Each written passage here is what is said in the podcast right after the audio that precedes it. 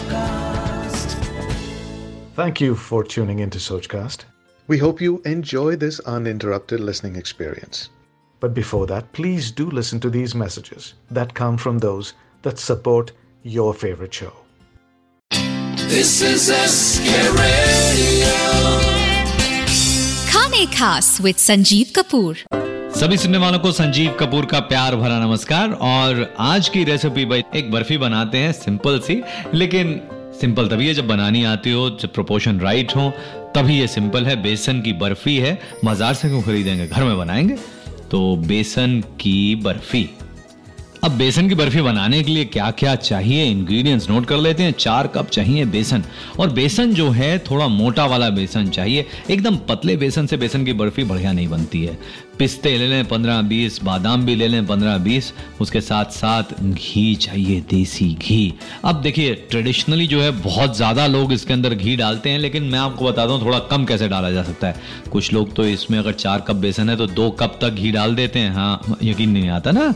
कोई बात नहीं। खैर, आप एक काम करें, इसमें करीब तीन चौथाई कप घी डालें। हाँ कम है, कोई बात नहीं। थोड़ा सा बढ़ाना चाहते हैं तो बढ़ा सकते हैं। और चाहिए एक छोटा चम्मच हरी इलायची पिसी हुई और पिसी हुई चीनी। और ये जो पिसी हुई चीनी है, ये करीब डेढ़ कप। अब इसके लिए करना क्या है, जो पिस्ते और हमने बादाम लिए उसको पतला पतला लंबा काट लें। वैसे बाज़ार में आजकल पतले लंबे कटे हुए मिल जाते हैं तो वो भी आप ले सकते हैं। अब एक मोटी तले की कढ़ाई के अंदर या नॉन स्टिक कढ़ाई के अंदर घी, देसी घी लें, उसको गर्म करें। हाँ हाँ खुशबू कितनी अच्छी आ रही आ रही है ना? तो अब इसके अंदर डालें बेसन। बेसन, जैसे मैंने बताया, मोटा पिसा हुआ। और इसको पकाएँ धीमी आँच पे 10 से 15 मिनट तक। फिर आप देखेंगे इसका रंग हल्का सा बदलना शुरू होगा। और खुशबू भाई वाह! खुशबू है। जब बेसन भुनता है और अच्छी तरह से भुन जाता है तो बिल्कुल कच्चा फ्लेवर नहीं रहता भुने हुए बेसन का फ्लेवर। आप पकाएँगे एक दो बारी तो आपको समझ आ जाएगा। चलिए 10-15 मिनट लगेंगे धीमी आँच पे तो पेशेंस रखिए, चलाते ज़रूर रहें, किनारे पे भी लगे तो बस उसे पूरा मिलाएँ, ऐसा नहीं कि कुछ जल जाए और कुछ भुने और कुछ कच्चा रह जाए। इवनली कुक करना है। अब इसके अंदर डाल दें इलायची। पिसी हुई, उसके साथ साथ कटे हुए बादाम और पिस्ता और इसको आँच से हटा के थोड़ा सा इसे ठंडा कर लें। फिर इसके अंदर डालें पिसी हुई चीनी, अच्छी तरह से मिक्स करें।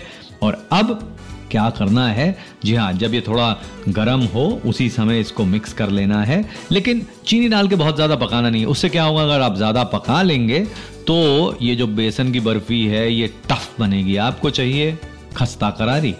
जी हाँ तो उसके लिए चीनी को ज़्यादा पकाना नहीं है। अब एक ट्रे ले लें, उस पर थोड़ा सा घी लगा के उसे ग्रेस करें और ये जो बेसन का मिक्सचर है, उसको इसमें डालें इवनली स्प्रेड करें ट्रे के ऊपर। फिर आप क्या करेंगे?